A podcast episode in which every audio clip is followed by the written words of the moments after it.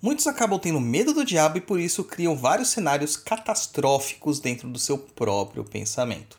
O diabo nada mais é do que a subversão do sistema judaico-cristão perante as crenças pagãs e nativas, onde tudo que era contrário ao sistema centralizador do Deus hebreu deveria ser combatido e inferiorizado. Você está ouvindo. Pense, Pense Macumba. Macumba.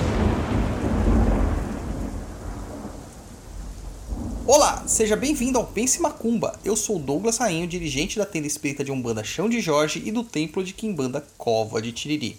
Este programa foi pensado no meio de uma estrada, Campos de Ogum, enquanto eu estava dirigindo, percebendo que hoje quase ninguém tem tempo em ler textos. Então decidi trazer alguns assuntos já tratados por escritos em nosso blog perdido.co para o formato áudio.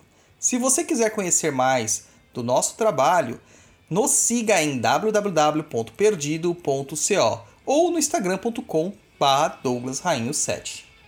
Além disso, temos o TikTok e o Instagram do Papo da Inclusão, o melhor e maior podcast de macumbaria do mundo e do plano espiritual também. E neste programa nós vamos falar sobre o diabo não é tão feio quanto parece. Vamos lá?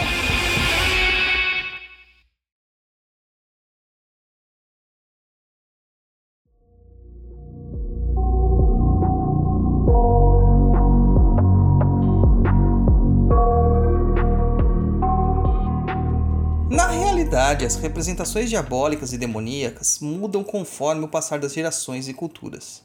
Daimon, do grego inteligência ou espírito, já nos traz essa clara definição de que era uma inteligência, um ser inteligente externo que inspirava os helênicos em seu dia a dia. Esse nome é subvertido para demônio e toma conotação pejorativa posteriormente.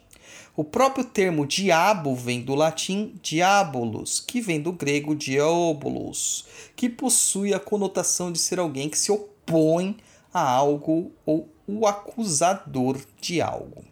Lembrando que acusar é apontar onde estão as coisas que não condizem com o real, ou negar aquilo que se tornou padrão para a sociedade.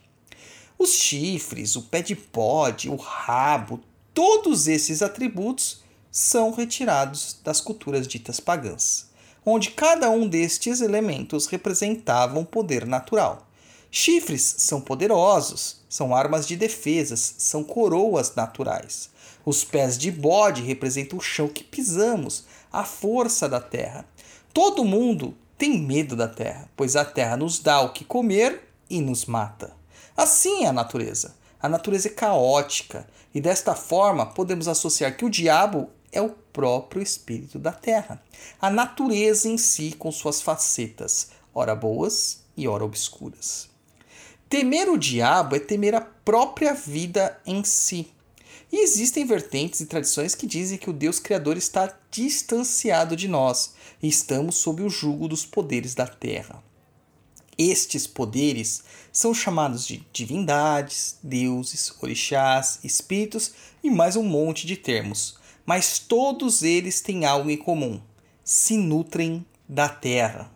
Gaia era a própria terra em si e uma divindade tão poderosa e primordial que surge logo após o vazio, sendo que ela mesmo gera Urano, que era o próprio céu.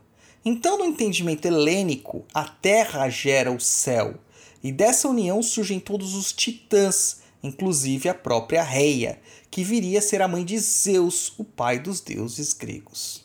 Não importa que cultura você olhe, o chão é primeiramente saudado e visto como divino. Antes mesmo do céu, onde repousam os deuses mais distantes, o chão era sacralizado. Então, a personificação do diabo animalizado é um contraponto aos deuses urbanizados e civilizados que as culturas procuram posteriormente. É a própria natureza caótica, misteriosa e dual.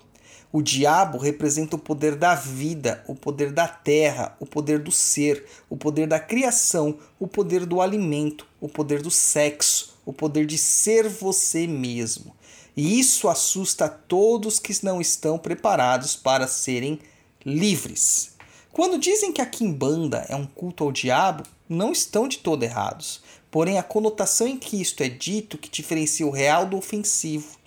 O culto ao diabo é a manifestação do culto à vida, onde tudo é sagrado e nada é profano. O culto onde não temos medo dos nossos desejos, dos nossos ímpetos, dos nossos prazeres, mas o colocamos em contato direto em nossa alma para que tudo seja uno.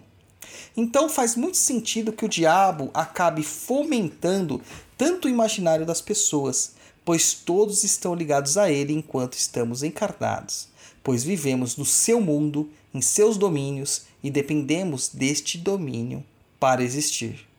Não ceda ao seu pensamentinho padronizado. Cause um caos na sua mente para compreender as coisas como um todo. Fará muito bem para que você se liberte das suas amarras. Gostou do conteúdo? Comenta lá no post do episódio no instagram.com.br douglasrainho7. E não se esqueça de nos seguir no Spotify. Clica lá para seguir, receber as notificações e dar as 5 estrelinhas avaliando a gente. Aproveita e confere todos os nossos cursos em www.perdidoead.com. Saravá e Mucuyunizando!